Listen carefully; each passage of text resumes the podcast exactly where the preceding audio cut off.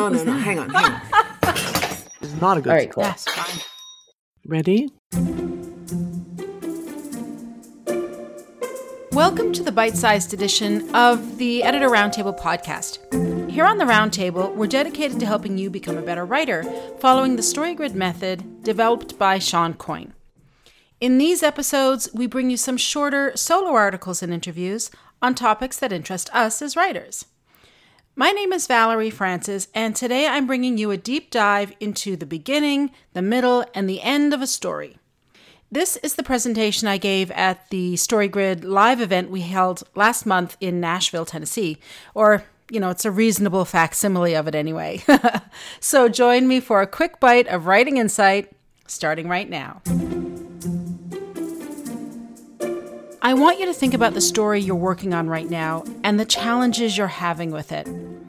Those problems made you go looking for answers, which, of course, brought you to StoryGrid. But as soon as you found the answer to that one question you had, you were hit with a tidal wave of story knowledge. The StoryGrid book, the flagship podcast, this podcast, the Fundamental Fridays posts, not to mention all the courses. Now you got a new problem. You're completely overwhelmed and you're trying to figure out how to take all these story principles and make a book out of them. Well, what if I told you that there's a very simple way to do it and it's been staring you in the face this whole time? In just a few minutes, I'll remind you of what that is. At the StoryGrid Live event in Nashville, Shawn and Tim asked me to talk about the beginning, the middle, and the end of a story because it's a first principle of storytelling and it's one of the editor's six core questions. The beginning, middle, and end refers to the three act structure of stories. Now, this idea of three acts causes some confusion. People latch on to the number three and immediately start asking about one act plays or films that have four acts, you know, with a midpoint shift in the middle, or stories with five acts. And that's true. A story can have more than three acts. But no matter how you slice it, every story, without exception, has a beginning, a middle, and an end. And that's the three acts that Shawn is talking about. For stories with more than three acts, what's typically happening is that the writer is breaking the middle build down into smaller, more manageable pieces. So far, this sounds like a pretty easy concept to understand. There's nothing earth shattering here, it seems pretty obvious, and because of that, we tend to skip over it quickly. But here's what you need to understand it's not just that every story has a beginning, middle, and end. It's that each of these parts of a story has a function. And if your acts aren't functioning properly, your story won't work. The purpose of Act 1, or the beginning, is to hook your reader. It's to let her know what kind of story she's going to be told. It's to establish the genre, the objects of desire, and so on, and to set things up that you will pay off later on. Act 2, or the middle build, is all about upping the ante, raising the stakes, and progressively complicating the situation for your protagonist. It builds the conflict and the tension until your hero reaches her lowest point.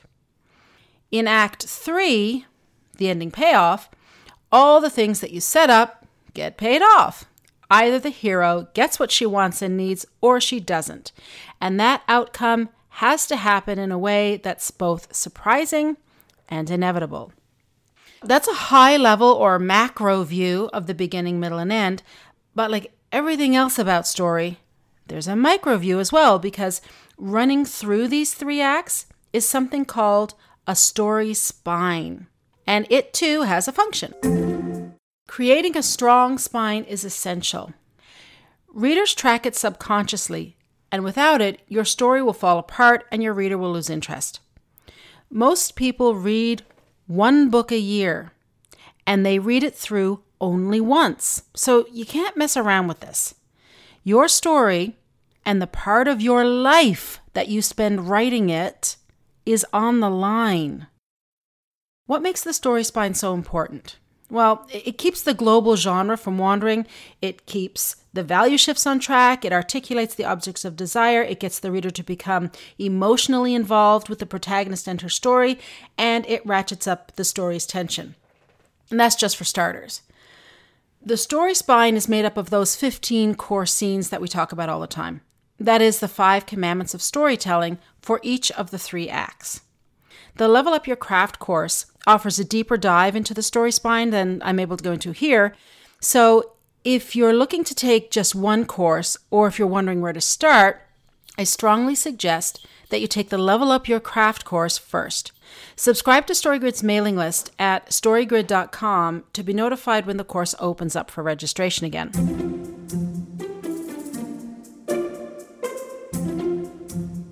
Now, it's not enough to understand the theory behind the beginning, middle, and end.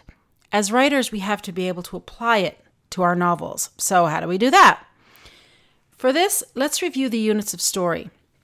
From biggest to smallest, we have the global story, the acts, the sequences, the scenes, and the beats. The units we want to pay closest attention to right now are the global story, the act, and the scene. So start by describing your entire story in one sentence. One short sentence, not a run on sentence that takes up a whole page. Then describe each of the three acts in one sentence. Again, make it a short sentence. And finally, articulate each of the three acts according to the five commandments of storytelling. In other words, what are the five key scenes of each act? Let me give you an example. This one comes from The Riders of High Rock, which is a Hopalong Cassidy novel that I just read. My very first and probably last Hopalong Cassidy novel. okay, so in one sentence, the global story is as follows Hopalong Cassidy stops the cattle rustlers and restores peace to the town. The global story in three sentences, one for each act, goes like this. Hopalong Cassidy discovers that cattle is being rustled. Cassidy goes after the rustlers, but gets shot. Cassidy tracks down the outlaws, he captures some of them, and kills others. Now, if we break each of these sentences into the five commandments of storytelling, it sounds like this. In the beginning hook, when Hopalong Cassidy discovers that Jack Bolt is about to rustle cattle from the 3TL, 3F, and 4H ranches, he must decide whether he will stay in Tescottle and help the ranchers, thereby putting his own life at risk, or continue on to Montana, thereby allowing the cattle to be stolen and the ranchers' livelihoods to be destroyed. He decides to stay and recruits Red Connors and Joe Gamble to help him. In the middle build, when Hopalong Cassidy and his gang lose the trail of the stolen cattle, Cassidy must decide whether he'll abandon his pursuit of the rustlers or have his gang split up and search in different directions. They split up, and Hopalong finds the cattle but is shot by Pod Griffin. Finally, in the ending payoff, when Red Connors finds evidence of Bolt's guilt, Hopalong must decide whether to let the sheriff deal with the outlaws, which would give Bolt a chance to escape, or go after them himself, putting his own life, as well as the lives of Red and Joe, in danger. He goes after Bolt himself and shoots him in self defense. If you've been listening to the podcast for a while, you'll notice that this is the kind of summary we give at the beginning of each episode. Now that you understand that the beginning, middle, and end is a three act structure that provides a framework for your story, and that this framework has a spine, I'm going to ask that question I asked at the beginning episode again. How are you going to take this avalanche of story theory and make a novel out of it? How can you keep from switching genres partway through your story or getting so frustrated with this whole process that you give up? How can you create a novel that is so compelling that it grabs the reader on the first page and keeps her reading all the way to the last page? Well, the answer, you guessed it, is that you'll use the beginning, middle, and end structure making sure that each act is doing what it's supposed to do. And you'll create a really strong story spine because every element of your story relies on it. It's the foundation that all of the other story principles are built upon. Now, off the top, I said that the way to avoid overwhelm has been staring us in the face, and it has been. It's called the editor's six core questions. These are the fundamentals of storytelling, and the beginning, middle, and end is such an important concept that Shawn broke it down even further into the 15 core scenes, which makes up three quarters of the StoryGrid Global Foolscap. When you understand what these principles are and how they serve your story, you'll be well on your way. I'll be exploring the beginning, middle, and end, as well as the story spine, in a book that will be published next year. In the meantime, if you want to find out how I use the StoryGrid method to draft and edit my own novels, you can join my inner circle. Go to valeriefrancis.ca slash inner circle to sign up. Okie dokie, that's it for this week. Join us for another bite sized episode next week, and we'll return with our regular full length episodes on December 11th. Thanks so much for listening. We'll see you next time.